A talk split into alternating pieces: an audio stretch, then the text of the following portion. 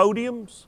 Uh, those podiums will now have the current lesson that we're working on, and then we'll have the next lesson that we'll work on the next time. So, on those two podiums, uh, on the side doors, are those lessons. So, uh, that will be the case uh, from now on out. If you need a previous lesson, they're still up here in this box on the front pew. So, the previous lessons are still up here. Uh, I want to remind you for the last time, this is my last reminder. You have an, a golden opportunity to reach out to non Christian friends and family. Uh, right now, from August 19th through uh, the middle of uh, this month, uh, we are doing a series of lessons really for non Christians. It's the identification marks of the church. And you need to uh, call your friends and family who are not Christians and just invite them to watch. Or if you don't want to do that, at least click on share and maybe they'll see it on your Facebook page. But these are the identification marks of the New Testament church. How do we know that we are part of the church that Jesus built? Matthew 16, the church that was established, Acts chapter 2, the church that was led by inspiration by those apostles. Well, we have to duplicate the pattern. And that's what this series of lessons is all about the pattern. So please keep that in mind. Also, keep in mind, here is coming up this fall. We're going to be looking at the book of Genesis. I don't think I've ever written anything really noteworthy in my whole career. This is the very first thing I've ever written that I would say is somewhat noteworthy. I've already written the first seven lessons, and I'm excited about it. Uh, I'm not for sure where I'll be here or maybe one of the other rooms. I'm not for sure, but I can tell you this I will be teaching this material. To really understand God, go to the beginning, go to Genesis. And we're going to have, I think, a, um, a, very, um, a very interesting study of a book that you think you may know. But guess what? I'm finding out that I really did not know the book of Genesis until just recently. So please join me with that. Also, I want to mention that we will be doing a study sometime in the future on the Holy Spirit. I don't know when, I haven't written anything about that yet, but uh, we are going to do a study of the Holy Spirit. We're up to story number 154.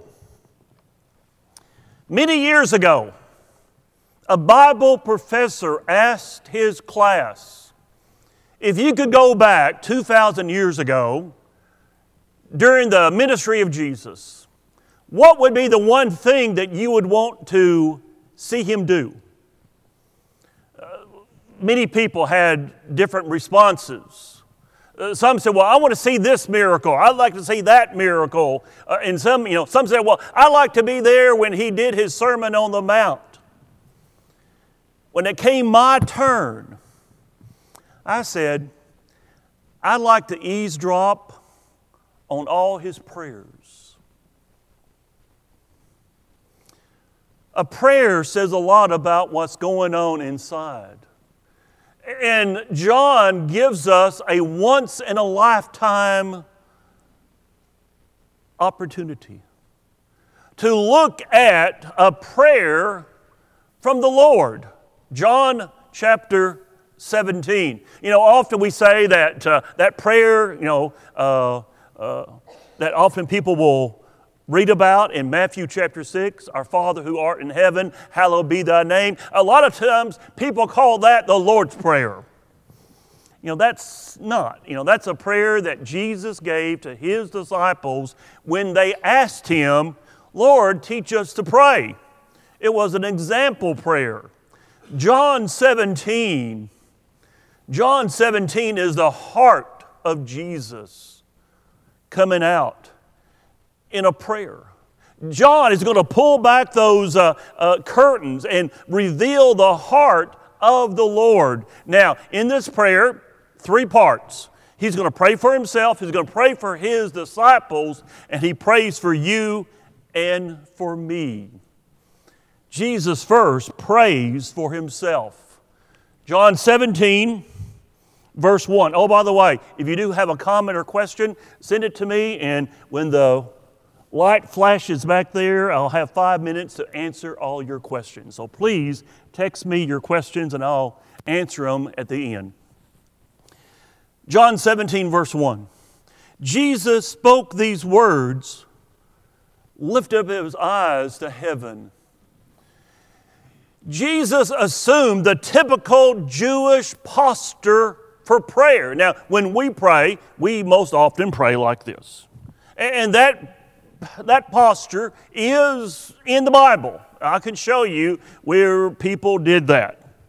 But what was the most common way for a Jewish man to pray? Like this. It's almost like you're asking God, okay, I'm ready to receive. I'm ready to receive, you know, send down your blessings.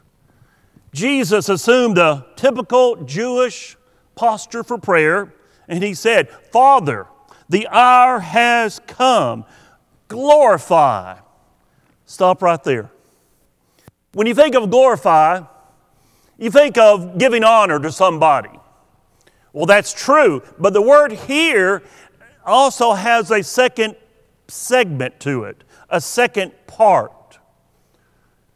The second part is to exhibit character as a reflection.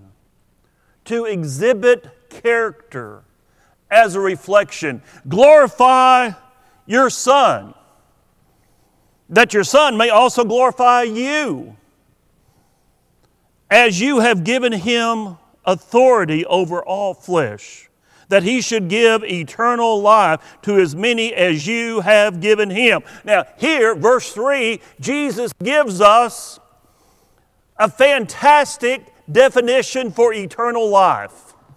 He says, This is eternal life. Okay, you want to know what eternal life really is? That they may know you. Circle the word know we want to come back to that. That they may know you, the only true God, and Jesus Christ, whom you have sent. Know. You know, we can know a lot of things. You know, we can know a lot of uh, trivia information. Uh, you know, we can know uh, mathematical solutions. We can know a lot of things. That's not the word that Jesus said right here. This is not just head knowledge, this is also heart knowledge. When you know the Lord, you're going to love Him. And if you love the Lord, John 14, 15, if you love Him, what are you going to do? You're going to keep His commandments. You're going to be obedient. You see, what is eternal life? It's knowing God to the point that you love Him, that you obey Him, that you live faithful to Him. That's eternal life. You can bank on it. That's the reason why John would say in 1 John 5 13, you know, uh, we may know that we have eternal life. It's the same word we can know that we have eternal life. Jesus said, This is eternal life that you know, obey, love. Verse 4 I have glorified you on the earth. I have finished the work which you have given me to do. And now, O Father, glorify me together with yourself with the glory which I had with you before the world was. When did Jesus begin? Answer there's no beginning. Jesus has always been. Before the world was, there's always been Jesus. There's always been God the Father, God the Son, God the Holy Spirit. No beginning, no end. Jesus prays first for himself, but then he prays for his disciples. Can you imagine listening in on this prayer? you know, they noticed that Jesus prayed so often, they had to ask, you know, hey, teach us to pray. We want to pray like you. Of all the things they could ask, that was the one thing they asked for. Did you catch that? Of all the things that the disciples could ask Jesus, they asked him, Can you teach us how to pray? Look now, verse 6 I have manifest your name to the men whom you have given me out of the world. Verse 9 I pray for them. I pray for them. Think about Peter and John and James. They're listening in. Hey, he's praying for us. I pray for them. I do not pray for the world, but for those whom you have given me, for they are yours. Jesus is praying for those 11 men. In fact, we'll drop down to verse 12. While I was with them in the world, I kept them in your name. Those whom you gave me, I have kept, and none of them is lost except the son of perdition. Judas Iscariot. We're down to 11. We've lost one. We're down to 11. That the scripture might be fulfilled. But now I come to you, and these things I speak in the world that they may have my joy fulfilled in themselves. Keep in mind, Jesus is just hours away from the cross, and he's talking about joy. We are so fortunate that John included this you know, the synoptic writers, Matthew, Mark, and Luke, they didn't include this. They left this out. John said, hey, we need to have this. By inspiration, he wrote it down. Jesus is praying for the disciples. He's praying for those men that had become his best friends on earth in 13 through 19, Jesus prays for their safety and for something else. Let's see if you can catch it, okay? Look at verse 13. Let's go back to verse 14. I have given them your word, and the world has hated them because they are not of the world, just as I am not of the world. I do not pray that you should take them out of the world We've got to be in the world. But we can't let the world inside of us. I do not pray that you should take them out of the world, but you should keep them from the evil one. They are not of the world, just as I am not of the world. Sanctify them. Sanctify them Jesus prays for their safety and for their sanctification. What's sanctify? This is separate. I pray that you sanctify them by how? By your truth. Your word is truth. As you sent me into the world, I also have sent them into the world. And for their sakes, I sanctify myself, that they also may be sanctified by the truth. For the apostles, this is a farewell address. Jesus is getting ready to leave them. For Jesus, it's a homecoming. He's been away here on earth for mm, about 33 years or so. He's about to go back to the Father. And then he prays for you. Lesso, he prays for you. Pam, he prays for you. Charlotte, he prays for you. Kenny, he prays for you. And he prays for me. But notice what he's praying for unity. Let's go look at verse 20. I do not pray for these alone. Father, I'm not just praying for these 11 guys, not praying just for them, but also for those who will believe in me through their word. Who's that? That's you and me. Why do we believe? We believe through the words right here. Jesus is praying for us. What's he praying? That they all may be one. If you look at my Bible, I've got it in red. I've highlighted it. Because you're going to see one pop up a bunch of times here.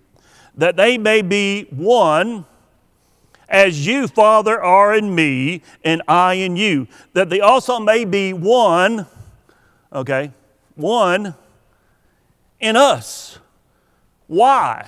That the world may believe that you sent me. Unity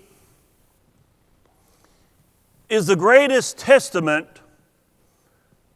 to the power of God's Word. Unity is the greatest testament to the power of God's Word. Let's look at the reverse of that. Disunity is one of the worst testaments regarding God's Word. He's praying that we be united. Why? So that we can what? Convince others. And the glory which you gave me, I have given them, that they may be one. one You know, Jesus is trying to drive home a point here. Maybe one, just as we are one.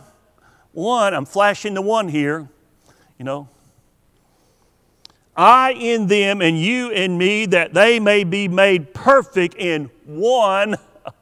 Oh, Jesus, you know how to drive home a point. And that the world may know, the world may know that you have sent me and have loved them as you have loved me. Jesus prays for unity. What's the only way to have unity? Do you have unity by mergers?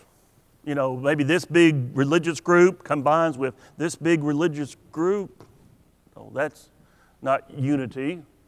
The only way to have unity is through God's Word to be united on God's Word. That's what we're doing on Fundamentals of the Faith since August 19th. We've been talking about the pattern. You never mentioned Him to me. You saw me day by day and knew I was astray, but you never mentioned Him to me. This is your opportunity to mention Jesus to our non Christian family members and friends. In North America alone, according to uh, the last numbers I saw was in 2019, there are over 400 different denominational groups. Many inside those groups have different, what I call flavors, different types. That's not unity. What was happening in Corinth, 1 Corinthians chapter 1, disunity. why was it disunity? Well, I follow, I'm, I'm a fan of Paul. Well, I'm a fan of, of Cephas. Well, I'm a fan of, you know, what, what did Paul say? Let's get back to Jesus. Let's get back to Jesus. The ending of this prayer is so powerful. Before we go to that, let me go ahead and look at this real quick. Okay. If Jesus is the Father, Son, and the Holy Spirit, and God is, you know, three parts God the Father, God the Son, God the Holy Spirit.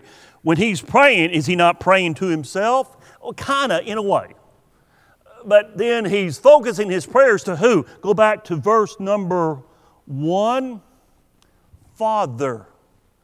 He's praying to God the Father. Yes, the three are one. You know, it's, it's hard for our minds to understand that because, you know, like everyone can see that I'm different from Lisa and Lisa's different from me. Okay? We're two different people.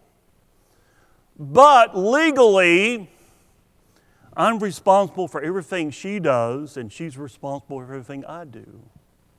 You know, if she rings up a big bill and, and takes on a lot of debt, I'm as responsible for that debt as she is. Because legally, we're one. God the Father, God the Son, God the Spirit, they're three distinct parts I'm really struggling with the words right there. I don't, part is really not a good word to use. But they are three as one. So, yes, when he prays, he's praying here to the Father, God the Father, but, you know, they are all united together as one. Good question. This conclusion here recaptures the major points of the prayer. Go back to verse 1 the glory and revelation of God, the love that God had and has for Jesus, which he passed on to the apostles, and Jesus' return to his Father. Look at verse 24. Father, I desire that they also, whom you gave me, may be with me where I am, that they may behold my glory which you have given me, for you loved me before the foundation of the world. Oh, righteous Father. You know, we're, we're pinpointing, yeah, God the Father, God the Son, God the Spirit, but we're pinpointing this prayer to God the Father. Oh, righteous Father, the world has not known you, but I have known you. And these have known that you have sent me, and I have declared to them your name, and will declare it, that the love with which you love me may be in them, and I in them. Thank you, John, for giving us that very personal prayer from Jesus. Now, this is not the only prayer that happens. We're going to have three more prayers. We don't really know a lot of the details of them, we just know parts of them. But we're going to have three more prayers in the garden. Jesus will pray in the garden. Jesus' prayers in the garden. There's going to be three. We're going to look at Luke's version of it.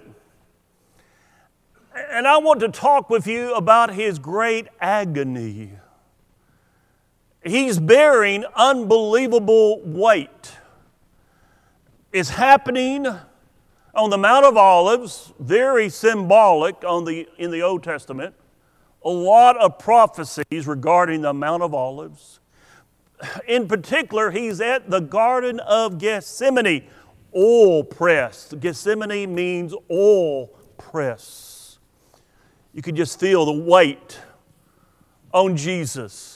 He's bearing the weight of the trial. But now, it's not the one you're thinking about. He's going to go through a, a Jewish trial. He's going to go through, in fact, uh, parts, different parts of a Jewish trial. He's going to go through two Roman type trials. But I'm talking about the trial that his disciples will face and their weakness. You see, he feels responsible for them, and, and this is going to be so hard on them. And, and he's overwhelmed. He's also bearing the weight of his own cup. We'll talk about that in just a moment. His own cup of suffering and He's bearing the weight of our sins because He takes our sins to the cross. But notice I've got this. I've got this in different lettering. Here is, in my opinion, the biggest weight that he has to bear. For the first time in all eternity, he's going to lose his connection to the rest of the Godhead. For the first time in all eternity, he's going to lose his connection to the Godhead. It's the weight of separation. And this is just my opinion, and everyone else can have their own opinion. I can be wrong. In fact, I'm wrong a lot. But to me, that's the biggest weight. Yeah, the cross is going to be horrible. The cup of suffering, our sins, all that's going to be horrible, but but bearing that weight of separation it's just something that he can't even imagine. Luke chapter 22, verse 39. Coming out, they, cr- they cross out and go over to the garden. He went to the Mount of Olives as, his, as he was accustomed, and his disciples also followed him. When he came to the place, the Garden of Gethsemane, we know what happens. He leaves eight somewhere near the opening to that uh, gate. Uh, there is a, a, cave there. If you can go there, you can visit the cave knowing that it was cold. Remember when Peter is denying the Lord, what's he doing? He's warming himself by the fire because it's cold. I can see Jesus leaving the eight, perhaps in that cave for their protection. Then he climbs out, he goes out and goes on top, takes the three, Peter, James, and John, he places them. What's he do? he places them about a stone's throw. Probably they can't hear him as such, but they can still see him. He was withdrawn from them about a stone's throw and he knelt down and prayed. If you look at Matthew, you find out that he even got down on the ground and prayed. Father, if it is your will, take this cup away from me. Nevertheless, not my will, but yours be done.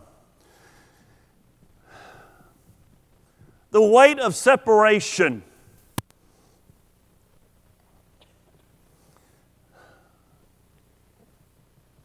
It's going to be so hard. An angel appeared to him from heaven, strengthening him. When's the last time that happened? It happened in the garden not, excuse me, in the wilderness, excuse me, in the wilderness with the temptation.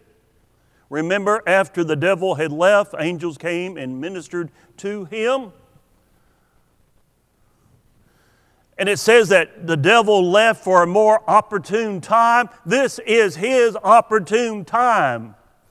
He's got one of the 12 in his pocket.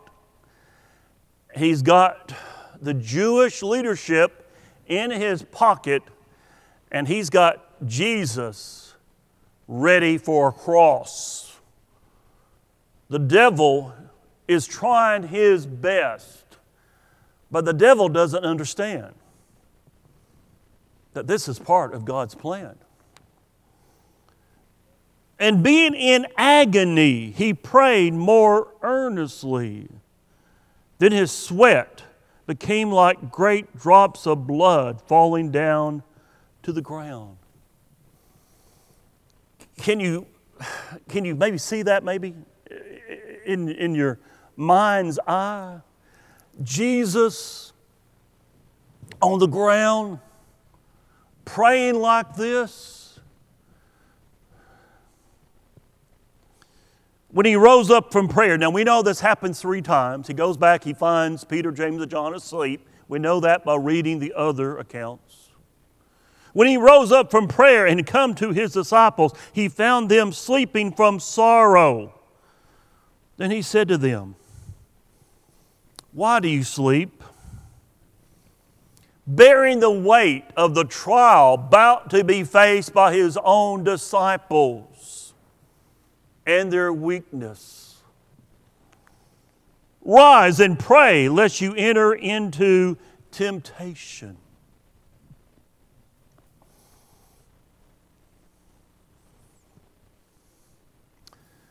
We're going to talk about the betrayal and the arrest. I want to look at Matthew's account, and then we're going to look at John's account.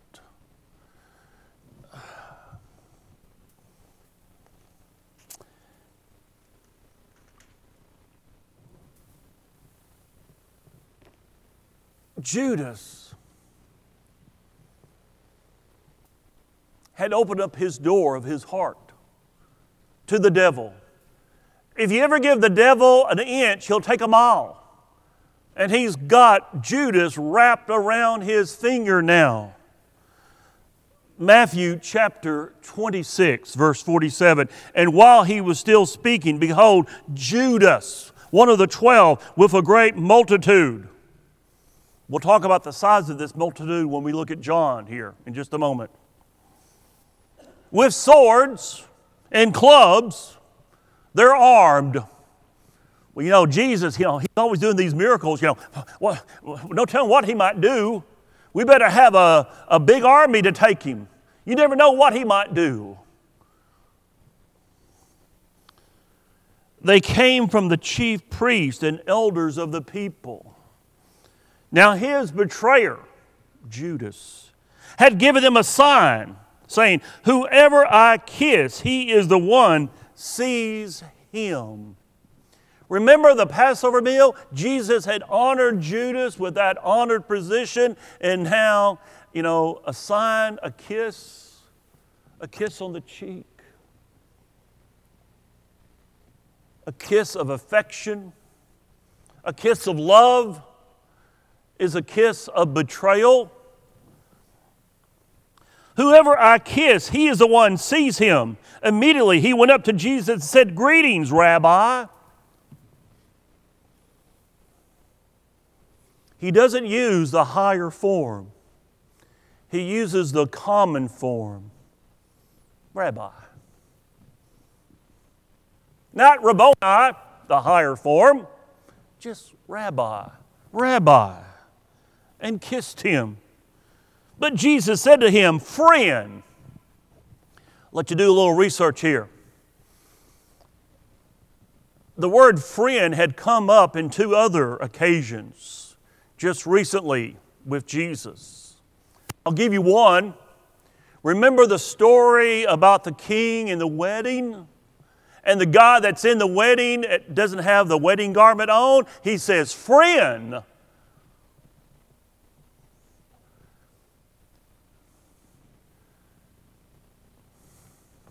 friend. I gave you three years. You traveled with me three, approximately three years. No more.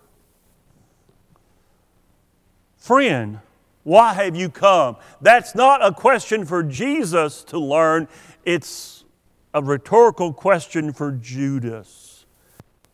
Why have you come, Judas? Who you're listening to? Judas. Then they came and laid hands on Jesus and took him.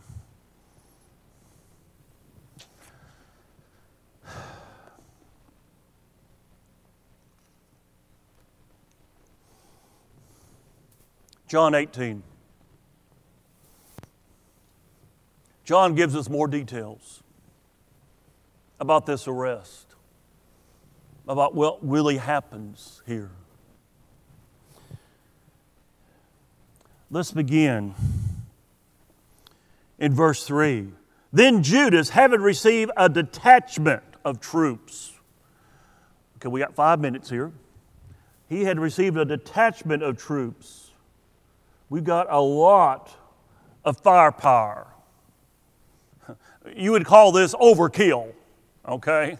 You know, you're going to arrest one guy, what do you do? If, if you're in law enforcement, we have someone in law enforcement, you don't, if you got to arrest one person, you don't take 20 squad cars down to arrest one person. That's overkill. Judas has a detachment of troops. I would say this would be Roman troops. I can't prove that. It could be temple guards, but I don't know they'd had that many temple guards. A detachment of troops and officers with lanterns, torches, and weapons. Jesus asked, Whom are you seeking? We got about four more minutes. If you got a question, please send it in. They answered him, Jesus of Nazareth. Jesus said to them, I am. Now, your Bible probably says, I am He. The word He has been added to make it a little clearer to you. Jesus says, I am. Remember the burning bush, God, Moses, I am. I am. And Judas, who betrayed him, also stood with them. Now, when he said to them, I am, I am he, the word he's added, they drew back and fell to the ground. I can see it happening. You know, they're getting close, and Jesus says, I am. And they, oh, they, the first guy in the front takes a step back, and he doesn't realize that the people behind him are too close, and, and they knocks him down, and they just kind of go down like dominoes.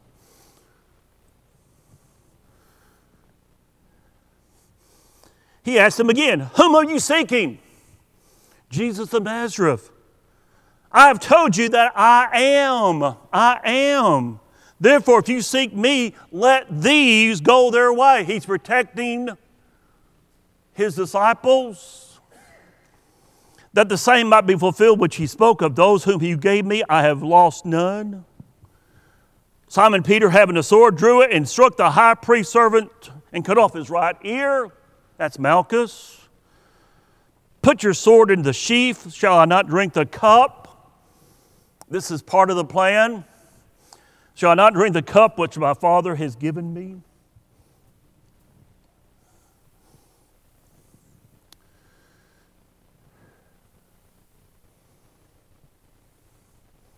Eleven apostles, nine of them run away. John, probably the youngest, the one that Jesus Jesus loved that one, you know, so much. The disciple whom Jesus loved. John follows close up. Peter follows at a distance, you know, kind of protecting himself.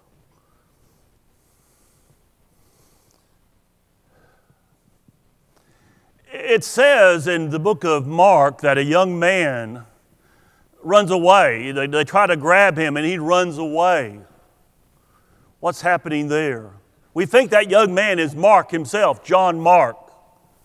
Let me give you my opinion. My opinion and a dollar will buy you coffee in most places except Starbucks. Okay? I think the upper room was the home of John Mark. That's my opinion. I think that Judas and the crowd first went to the upper room. Because remember, when Judas left Jesus, he was still in the upper room. Usually you stayed in, and had a lot of fellowship after a Passover meal. So Judas would expect Jesus to be still at the upper room. When he finds out that the upper room is empty, he says, Okay, I know where he's at. He's at the garden. He goes there often to pray.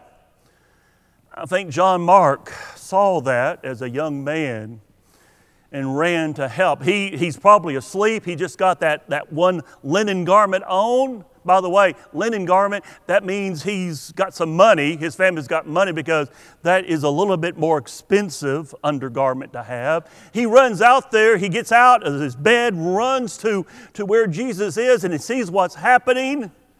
And he knows he can't stop it, so he tries to run away, and they grab the garment. And the only way he can get loose is to back out of that garment. And he runs away naked. That's my opinion. I could be right, I could be wrong, I don't know. Jesus will be led first to the house of Annas. Remember when we saw that picture up on the PowerPoint? Probably Annas and Caiaphas, uh, their palace uh, is separated by a, a, common garden area in between.